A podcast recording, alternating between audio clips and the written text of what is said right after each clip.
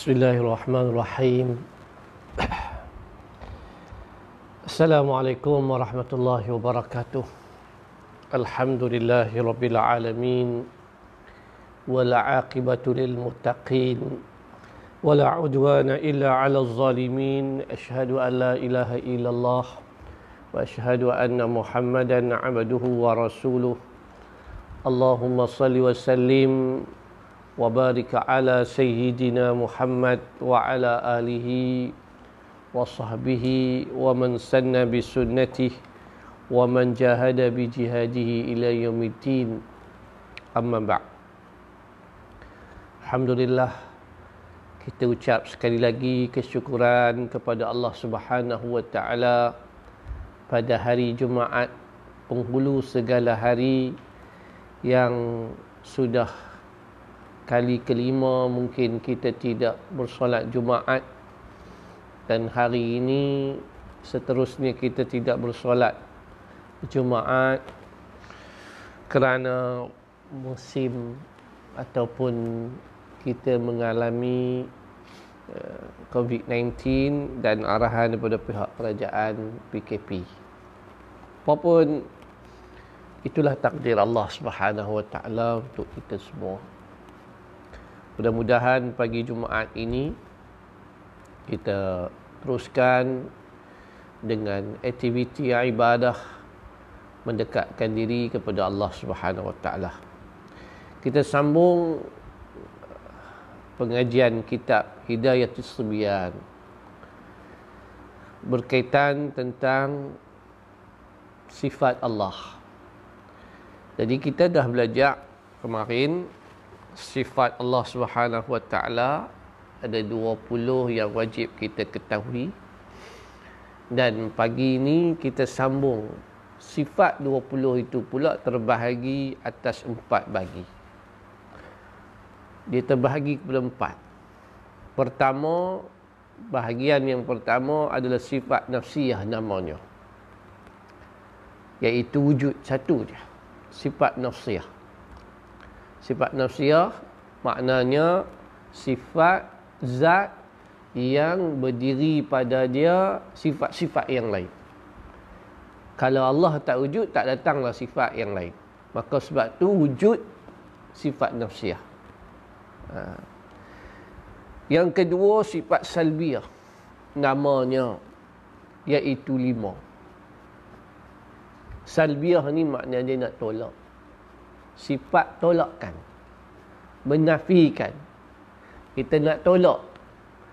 Jadi kita pun tahu bahawa ulama khalaf ataupun yang menyusun uh, aqaid uh, sifat 20 ni adalah selepas 300 tahun kita dengan Islam. Maknanya seribu tahun yang lalu lah lebih kurang kita kata seribu seratus tahun yang lalu.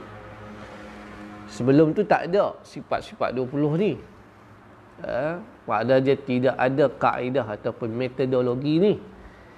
Kemudian dia datang selepas berlakunya penyebaran Islam begitu luas ke seintara dunia, dua per dunia di bawah jajahan Islam, di bawah pemerintahan Islam maka banyaklah golongan falsafah yang masuk uh, daripada Indianya, Parsinya, Eropahnya. Jadi bila manusia ataupun penganut Islam itu ramai dan uh, tanah uh, pemerintahan khilafah Islam itu terlalu luas, maka macam-macam jenis manusia masuk antaranya manusia yang suka berfalsafah.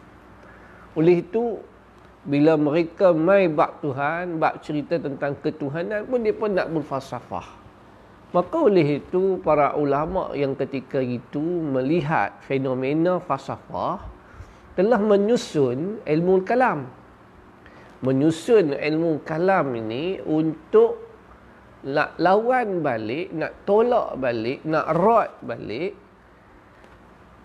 tohmahan ataupun pandangan-pandangan yang tak betul yang menyeleweng.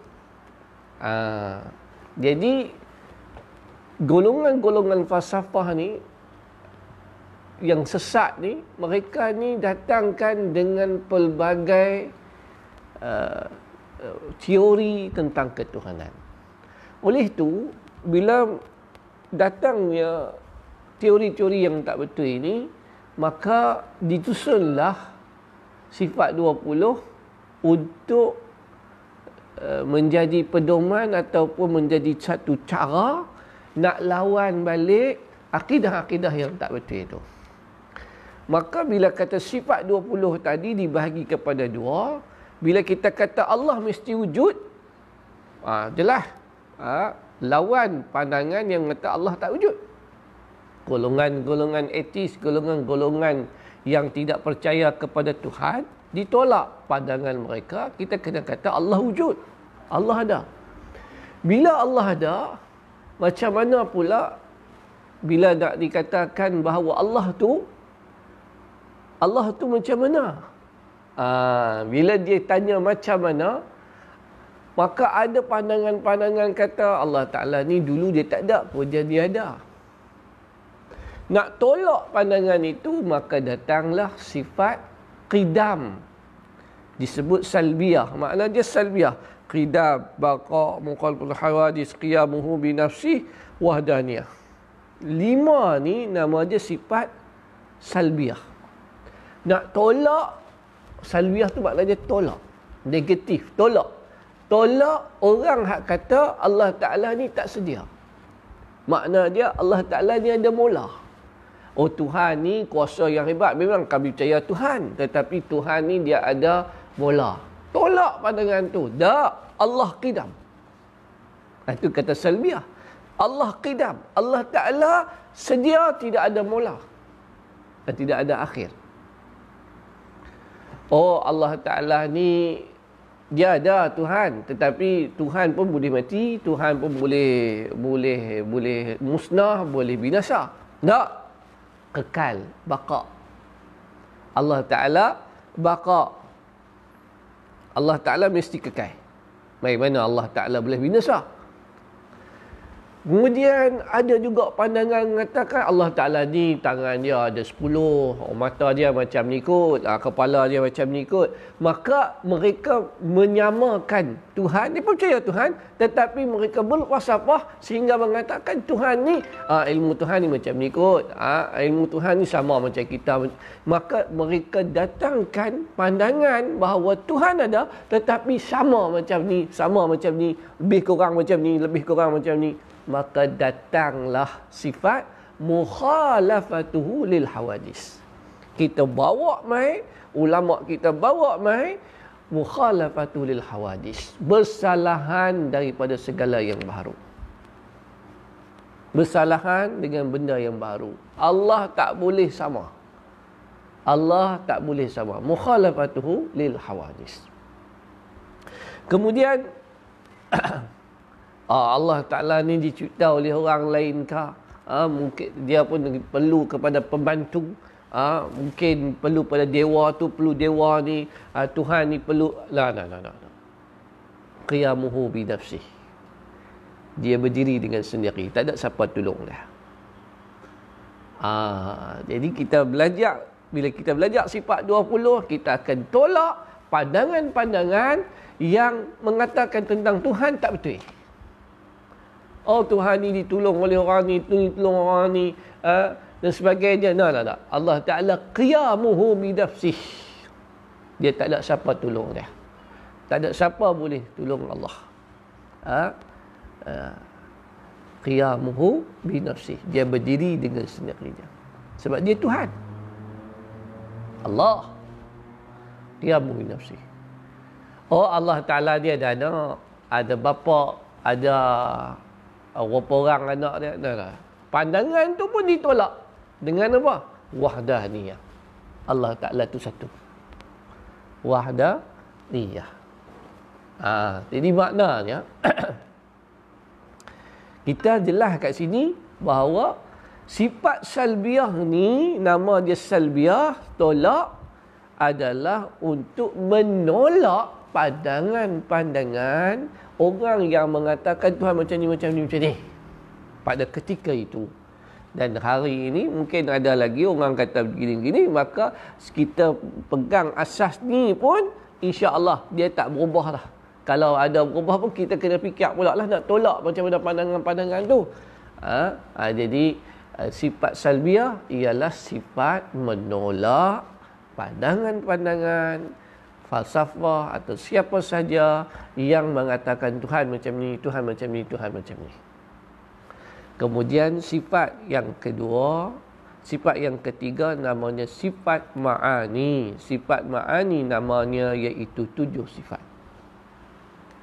Sifat ma'ani yang ada tujuh.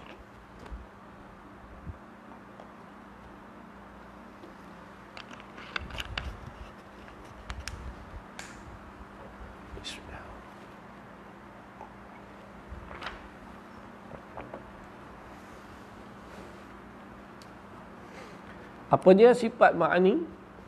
Pertama, kudrat. Kudrah. Iradat. Ilmu, hayat, sama' basar, kalam.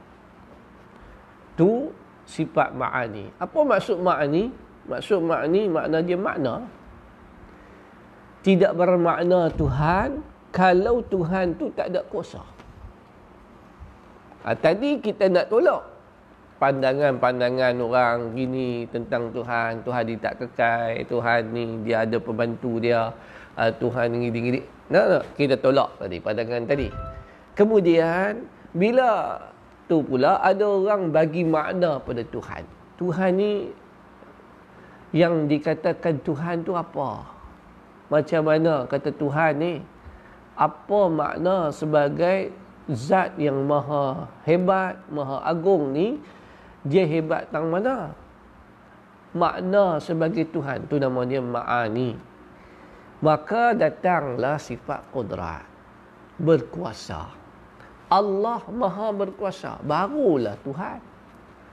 Tuhan macam mana kata tak berkuasa? Maka kalau Tuhan dia mesti berkuasa. Baru nak makna dia Tuhan. Baru makna dia Allah. Baru nama dia Tuhan. Ha, itu ma'ani Makna dia sifat pertama kudrat Allah Ta'ala berkuasa. Yang kedua iradah. Allah Ta'ala mesti bersifat iradah. Makna sebagai Tuhan. Bila kita kata Tuhan, dia ada kehendak. Iradah. Kalau Tuhan tak ada kehendak, tak boleh. Allah Ta'ala ada kehendak dia. Allah mesti ada kehendak dia. Takkan hamba yang ada kehendak. Kehendak hamba pun bukan boleh buat apa pun. Allah Ta'ala yang kata Tuhan, dia mesti ada kehendak. Dia kena ada kuasa. Dia kena ada kehendak. Iradah. Kemudian, Allah Ta'ala bersifat dengan sifat ilmu. Barulah ada makna. Dia kata ma'ani tu. Makna dia bersifat dengan mengetahui Tuhan jahil nama Tuhan. Apa? Tuhan mesti makna sebagai Tuhan. Dia mesti ada ilmu. Maka Allah berilmu. Allah ada ilmu. Allah hidup. Tuhan mati nak buat apa? Tuhan mesti hidup hayah yang tidak mati. Ha, tu kata makni ni. Makni ni makna dia makna sebagai Tuhan Allah tu mesti bersifat dengan sebagai sifat kuasa, iradah, ilmu, hayah, sama, mendengar, hayat, ha, sama, basar, mendengar, melihat dan berkata-kata. Ha, kemudian datang pula yang keempat sifat maknawiyah namanya iaitu tujuh sifat pula kaunuhu qadiran kaunuhu muridan kaunuhu aliman kaunuhu hayyan kaunuhu samian kaunuhu basiran kaunuhu mutakalliman. Makna dia bermaknawiyah ni ialah dia sama macam makni tadi cuma keadaan. Eh, keadaan Allah Taala berkuasa. Makna dia bukan ada kuasa sahaja tetapi dia menggunakan kuasa dia boleh menggunakan kuasa sentiasa dia tu mempunyai kekuatan untuk menggunakan kuasa kekuatan untuk menggunakan iradahnya. Allah Ta'ala sentiasa menggunakan iradahnya. Allah Ta'ala sentiasa mengetahui. Bukan dulu tahu, lah ni tak tahu. Tak. Allah Ta'ala sentiasa berkeadaan mengetahui. Allah Ta'ala sentiasa berkeadaan hidup. Allah Ta'ala sentiasa berkeadaan mendengar. Allah Ta'ala sentiasa dalam keadaan melihat. Allah Ta'ala sentiasa dalam keadaan berkata-kata. Jadi itu nama dia maknawiyah. Maka maknanya sifat nafsiyah iaitu tiap-tiap sifat yang sabit bagi zat selama-lama mawujud zat padahal tiada dikeranakan dengan suatu kerana. Allah Ta'ala wujud, ada, mawujud, zat Allah Ta'ala ada bukan kerana apa. Jangan sebut kerana kerana tu. Allah Taala ada kerana kita ada. Tak salah. Akidah macam tu salah. Allah Taala ada bukan kerana apa-apa. Adanya Allah nafsiyah. Memang Allah ada. Hmm, tak ada ada kaitan dengan adanya apa-apa. Artinya tiada melazim ia bagi satu sifat yang lain. Dan makna makna dia kalau sifat wujud tu tak ada maka sifat lain pun tak ada. Maka sebab tu nama dia sifat nafsiyah. Ha, sifat lain boleh ada sebab adanya wujud.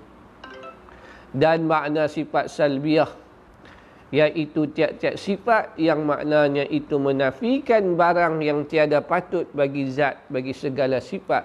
Ha, seperti qidam ha, makna dia dia nak habaq menolak semua sifat-sifat menafikan sifat-sifat yang tak patut ada pada zat Allah Ta'ala. Kita dah teranglah tadi.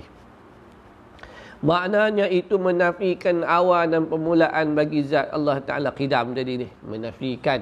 Ha, dia beri contoh. Dan bagi segala sifatnya. Dan baqa menafikan akhir dan kesudahan bagi keduanya. Macam kita sebut tadilah. Maknanya sifat sabriyah ni. Sifat yang menafikan. Menolak pandangan-pandangan yang tak betul. Demikianlah engkau kata pada segala makna yang tinggal lagi daripada sifat salbiah, maka ada permulaan bagi Allah Ta'ala dan ada akhir baginya dan bersamaannya bagi segala yang baru dan berkehendaknya kepada zat dan kepada fa'il yang menjadi ia akan dia dan ada yang menduainya pada zatnya. Samalah macam tadi. Ha? makna je kita duk cerita Allah Ta'ala ni uh, tidak mempunyai apa-apa uh, orang nak bagi jadi dia ke apa tak ada tak ada. Ada pelaku yang mencipta Allah dan sebagainya uh, sekalian itu tiada patut bagi zat Allah taala. Itu sifat salbiah tadi menafikan. Tidak patut pada zat Allah taala bagi segala sifatnya kerana ia membawa kepada baharu dan lemah dan kekurangan. Jadi maknanya sifat salbiah tadi ada sifat menafikan supaya Allah yang kita fahami dengan akidah yang betul Allah Ta'ala yang berlainan daripada segala yang baru. Bermula yang demikian mustahil Allah Ta'ala uh, uh, dan bermula mustahil itu bermula yang demikian itu mustahil atas Allah Ta'ala. Artinya tiada maujud kerana tiada berdiri ia pada zat dan tiada mawujud padanya. Artinya tiada sah dilihat akan dia dan tiada melazim ia bagi sifat yang lain dan tiada ziyadah ia atas zat dan atas sifat yang lain. Maknanya menunjuk atas mengadamkan suatu tiada patut bagi zat dan bagi sifat. Bukan makna Adam itu Adam daripada zat. Artinya tiada bersifat zat dengan dia iaitu mustahil. Kerana kupur orang yang nafikan sifat salbiah yang qadim dengan ijma' ulama. Ha, jadi kita dah teranglah tadi maksud salbiah tadi. Ha, jadi siapa yang kata Allah Taala bukan qidam, ha, maka dia kufur. Ijma' ulama. Ha. Dan sifat ma'ani iaitu tiap-tiap sifat mawujud sah dilihat dan dia jika dibuka bagi kita hijab yang berdiri dengan zat. Artinya tiada terkaya ia daripada zat dan ziyadah. Ia atas zat yang wajib bagi zat akan bawa sifat ia dengan sifat manawiyah. Dan makna sifat manawiyah itu tiap-tiap sifat yang sabit lagi bagi zat selama-lama ada zat bersifat dengan sifat ma'ni dan lebih ia atas sifat ma'ni dan melazim ia baginya. Ha saya baca ya sebab saya dah terang dah tadi maksud makni. Ha, itulah semua. Ha, adapun sifat yang harus bagi zat Allah Ta'ala wajib atas tiap-tiap mengkalah mengenalkan dia dengan tafsirnya iaitu satu sifat jua. Sifat harus ni satu je. Sifat harus bagi Allah. Tadi sifat wajib. Ha? Ha. Harus bagi Allah Ta'ala fi'alu kullu mungkin au tarkuhu. Berbuat tiap-tiap mungkin atau meninggal akan dia. Ha. Harus bagi Allah melakukan perkara yang mungkin atau tidak melakukan perkara yang mungkin. Lawannya wajib ia atau mustahil ia, iaitu mustahil. Tak Allah Taala tak wajib, tak wajib nak buat kita.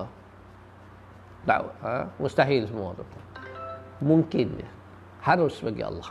Allah nak jadikan kita ke Allah tak mau bagi jadi kita? Itu kerja Allah Taala.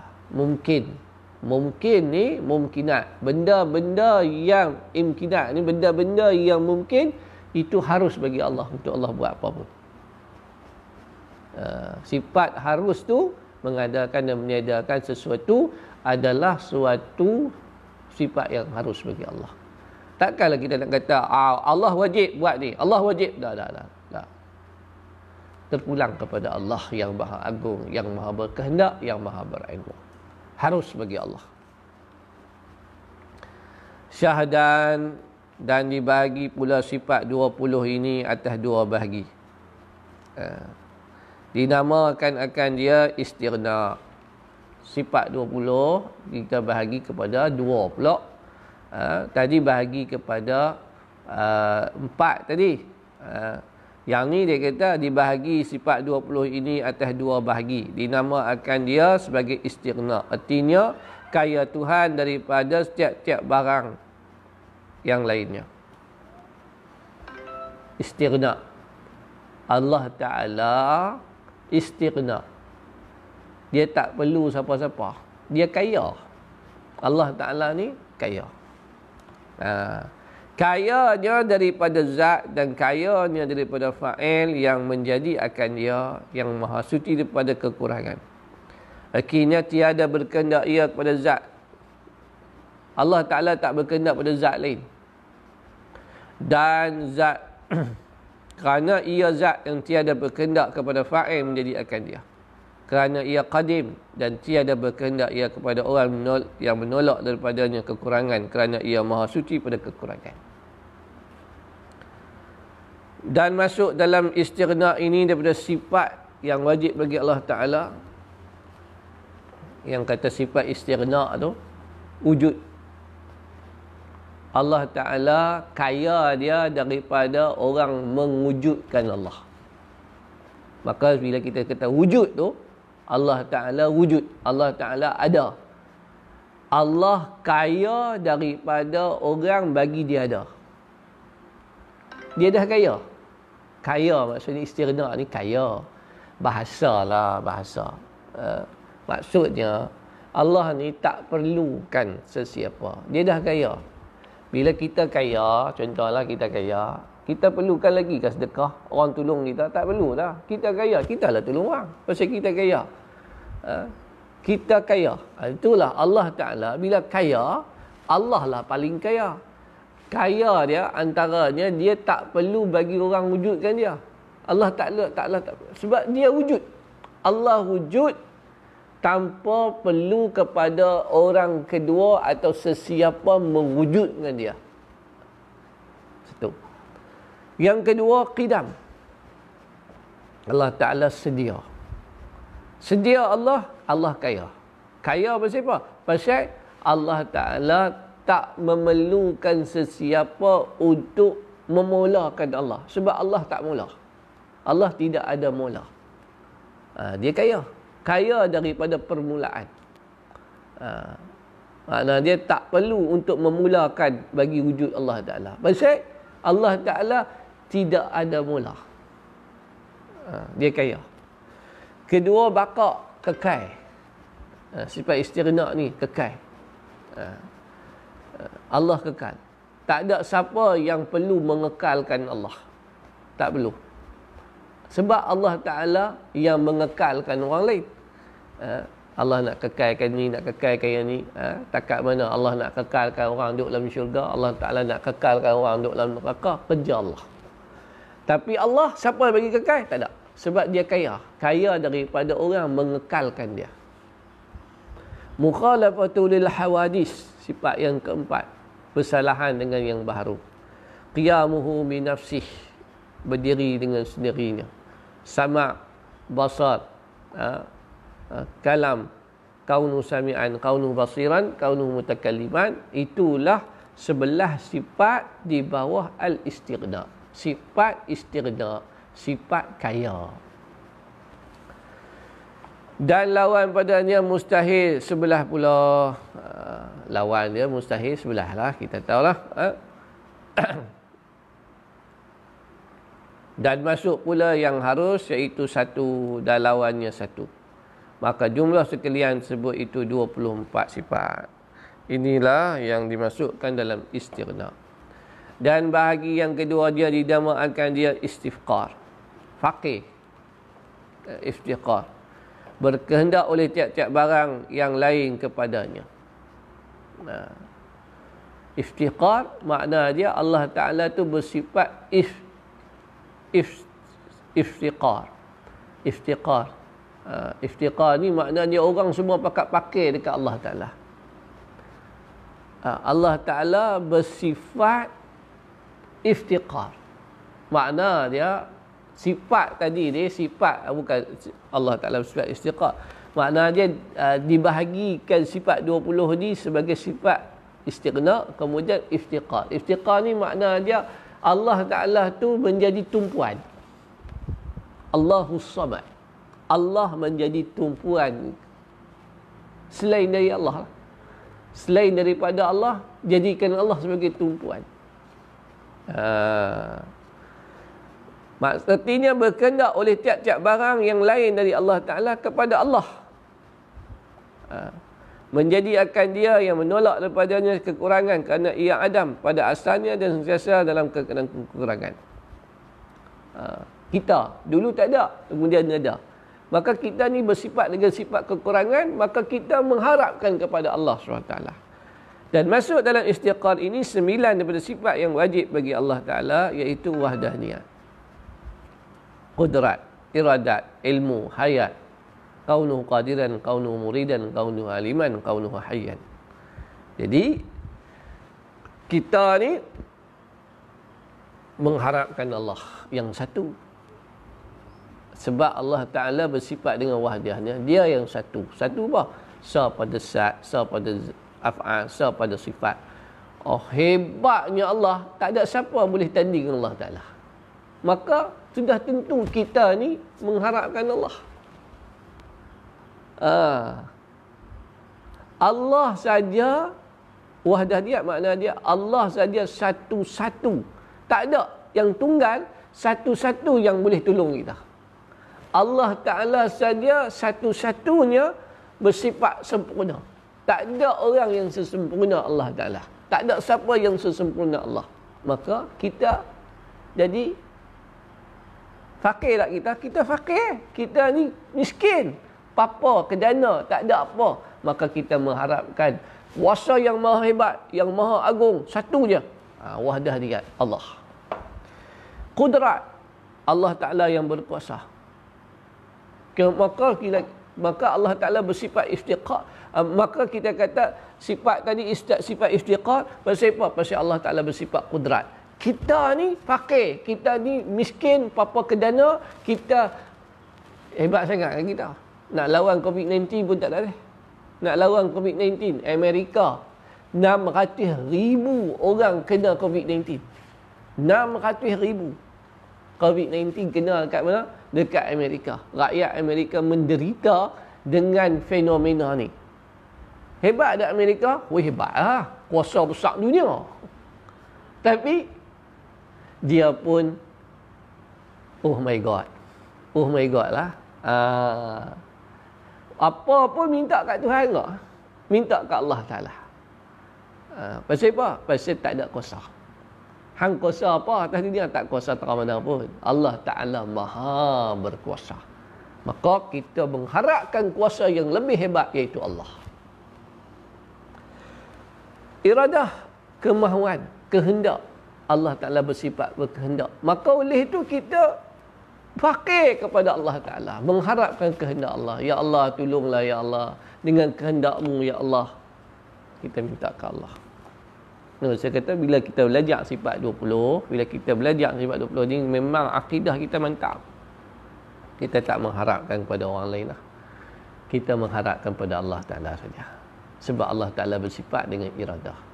Ha, yang ni yang kita nak ajak anak-anak, tuan-tuan, perempuan, muslimin, muslimat, rahimakumullah, anak-anak, mawar. Ha, jadilah anak-anak yang soleh, anak-anak pelajar, ha, mawar ke, semat ke, sekolah mana pun. Ha, inilah akidah kita nak. Inilah akidah kita sayang. Oi, inilah akidah kita. Kita siapa? Ha? Jangan jadi samsing. Jangan jadi rasa besar diri. Ha? Allah yang maha kuasa. Ha? Kita ni mengharapkan kuasa Allah aja cik. Oi. Ha? Berilmu Allah. Ilmu kita ni banyak mana pandai terang mana kita kita mengharapkan ilmu Allah Allah yang maha berilmu ha? Allah bagi kat kita sikit je ilmu ni ha, ni kata iftiqar hayah hidup. Allah yang maha hidup. Dia yang menghidupkan. Dia yang maha hidup. Tak perlu kepada orang menghidupkan dia. Maka dia yang menghidupkan orang. Maka oleh itu kita minta panjang umur. Kita ni mengharapkan Allah yang maha hidup untuk hidupkan tumbuh-tumbuhan kita untuk hidupkan anak-anak kita untuk hidupkan mak ayah kita untuk hidupkan orang eh? makna aja kita mengharapkan kehidupan daripada Allah yang maha hidup ha. kaunuhu qadiran kaunuhu muridan kaunuhu aliman kaunuhu hayyan ha, itulah maka lawan yang mustahil sembilan pula maka jadilah lapan belah sifat uh, jadi inilah yang dimasukkan dalam iftiqar dan jika dihimpun yang 24 tadi ni sebelah sama sebelah 22 uh, kemudian campur pula harus dua harus mustahil bagi harus jadi 24 campur jadi pula uh, 18 sifat. Dihimpunkan ke 24 masuk pula istighna dengan 18 yang masuk dalam istiqah jadilah 42 demikianlah yang terkandung dalam makna kata la ilaha illallah. Bila kita sebut la ilaha illallah ha, kita kata afdalul zikri fa'lam annahu la ilaha illallah. Bila kita sebut tiada Tuhan melainkan Allah nafi dan isbat maka kita la ilaha illallah kita sebut la ilaha illallah tu hak ni hak ni mai kat kita la ilaha illallah tiada tuhan yang maha berkuasa melainkan Allah tiada tuhan yang tempat aku minta melainkan Allah tuhan yang maha agung tuhan yang maha mencipta tuhan yang menjadikan tuhan yang berkuasa tuhan yang berkehendak tuhan yang berilmu tuhan yang maha hidup tuhan yang ada yang tidak ada mula tuhan yang sentiasa sentiasa berdiri dengan sendirinya. Dia tidak sama dengan siapa-siapa pun. Ah. Bila kita sebut la ilaha illallah dia mai hak ni? Dia mai semua benda ni. Maka kita sebut la ilaha illallah dengan penuh mantap. Baru kita tu yang dia kata afdalu zikri fa'lam. Kena tahu. Kena tahu. Bila kita sebut la ilaha illallah dengan ilmu hak kita baca sikit ni power sebab tu bila Rasulullah SAW ajak Badui atau ajak orang Arab masuk Islam, ungkaplah la ilaha illallah Muhammadur Rasulullah. Dia kata ungkapan ini akan menyebabkan akan menyebabkan pemerintah-pemerintah akan marah. Raja-raja akan marah, orang berkuasa akan marah. Pasal apa? Susah sangat nak sebut la ilaha illallah. Bukan bukan susah tetapi tanggungjawab untuk faham la ilaha illallah tu. Bila sebut tiada Tuhan melainkan Allah, masa tu kita tak takut lah. tak takut kuasa lain, tak ada apa dah. Kita takut hanya pada Allah yang Maha Agung. Ha. Sebab tu, itulah yang terungkap pada makna kata la ilaha illallah. Bukan duk beratik saja. La ilaha illallah, la ilaha illallah, tunggu makan. La, kita sebut la ilaha illallah dengan penuh kesedaran, dengan penuh keinsafan. Baik.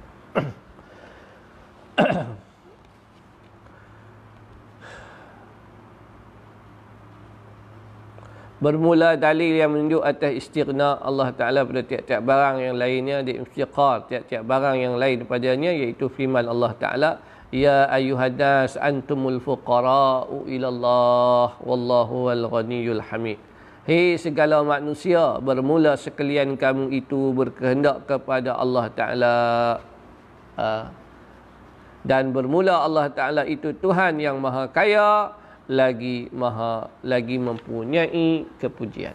Ha, itulah dalil sifat istighna dan sifat istiqar. Sifat yang wajib bagi segala rasul ketahui olehmu bahawanya sifat yang wajib bagi segala rasul yang wajib atas tiap-tiap mukalah mengenal akan dia dengan tafsirnya iaitu tiga jua. Ha. Pertama Siddiq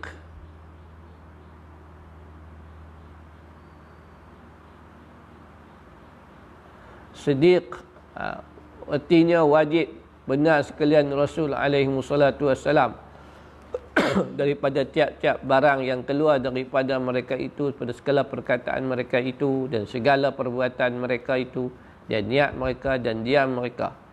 Artinya sekalian yang mufakat bagi barang yang diketahui Allah Ta'ala bagi yang disurat pada luh mahfuz dan bagi diri pekerjaan.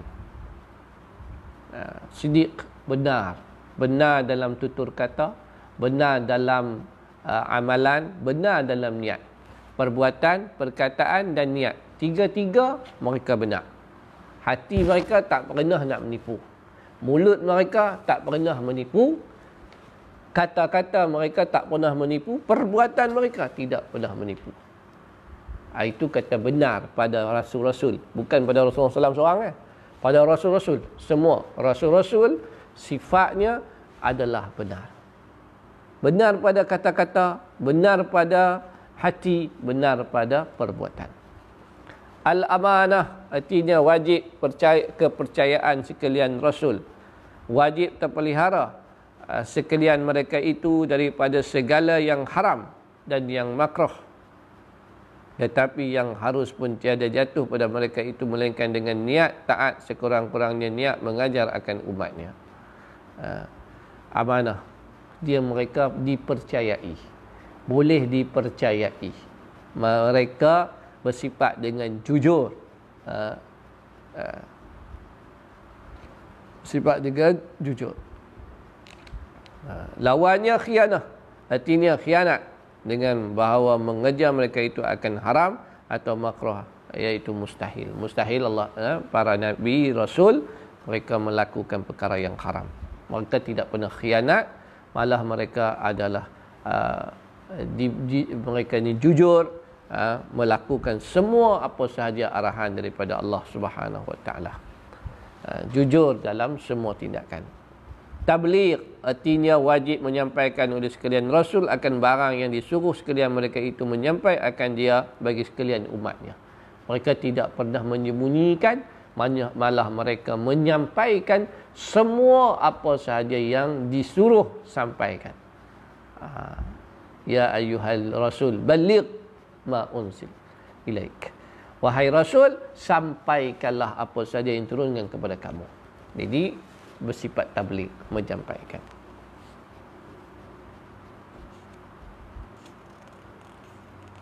Adapun tanda sidik sekalian Rasul alaihi wassalatu wassalam dan amanah mereka itu dan tabligh mereka itu firman Allah Taala wa ma rasul fakhuzu wa ma nahakum anhu fantahu. Yakni mengetahui Allah Taala akan benar nabi kita dan kepercayaan dan tablighnya maka menjadi Allah Ta'ala akan dia pesuruh kepada kita dan suruh akan dia dengan mengikut akan dia pada barang yang mendatang ia akan dia kepada kita daripada Allah Subhanahu Wa Ta'ala.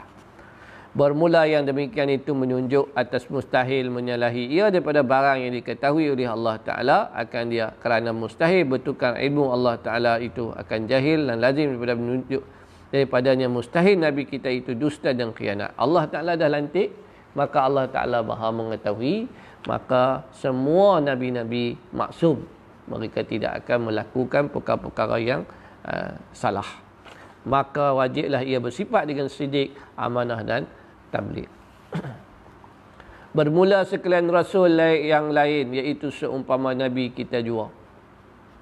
Adapun yang harus pada zat mereka itu uh, yang wajib kita ketahui dengan tafsirnya maka iaitu sifat satu sifat jua iaitu al-a'radul bashariyah allati la tuaddi ila naqsin fi maratibihim al-aliyah kal marad wa nahwi iaitu segala perangai manusia yang tiada membawa pada kekurangan pada martabat mereka itu yang tinggi seperti sakit yang sedikit dan yang seumpamanya. Jadi nama pun Nabi itu manusia, maka dia sudah tentu harus bagi mereka bersifat dengan sifat manusia. Mereka mengantuk, mereka lapar, mereka letih. Aa, ah, jadi bila kita kata Nabi dan Rasul, dia bersifat dengan sifat manusia. Aa, ah, kita jangan anggap Nabi ini bersifat dengan sifat luar biasa.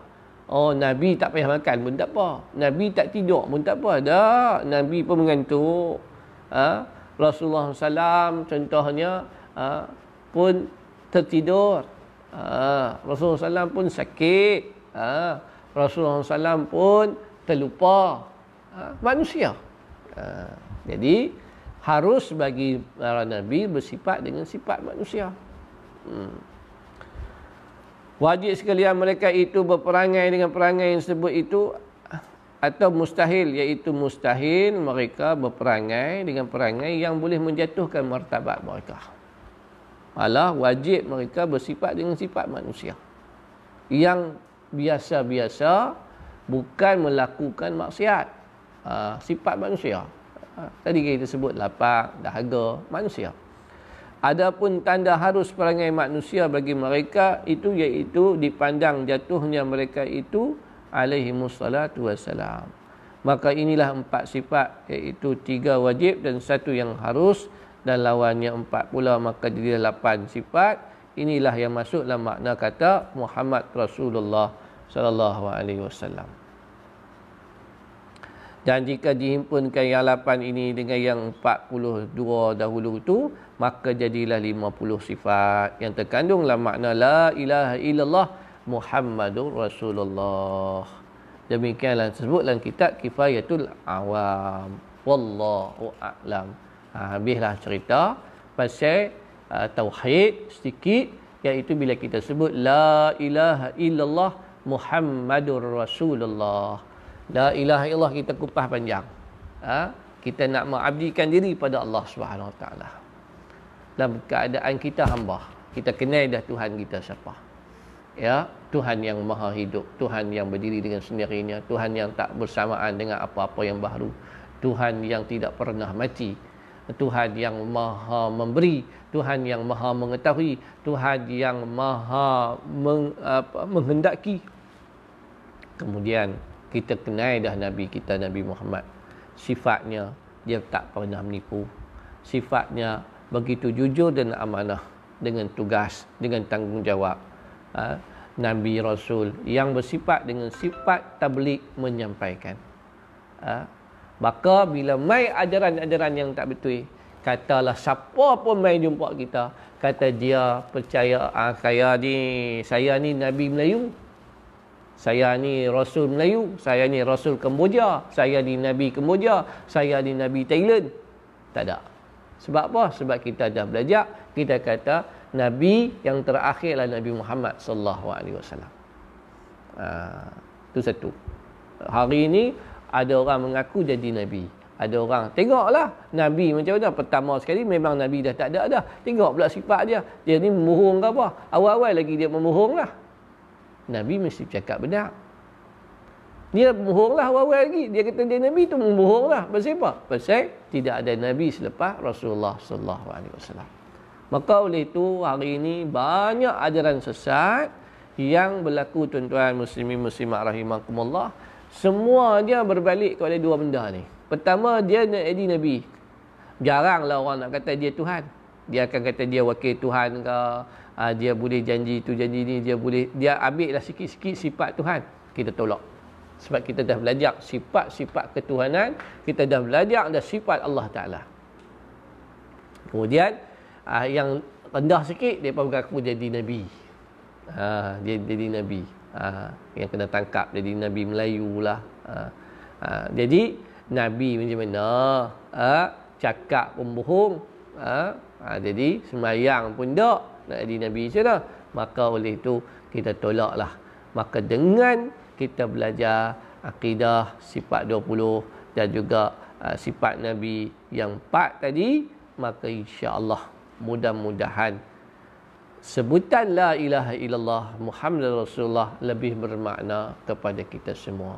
Ungkapan la ilaha illallah Muhammad Rasulullah memberi erti dan makna yang begitu kuat bagi kita setiap kali kita melafazkannya. Selepas kita dah belajar akidah tadi. Insya-Allah besok kita akan masuk bahagian fiqh iaitu kitabus salah kita sembahyang. Jumpa lagi. Wabillahi taufiq hidayah. Wassalamualaikum warahmatullahi wabarakatuh.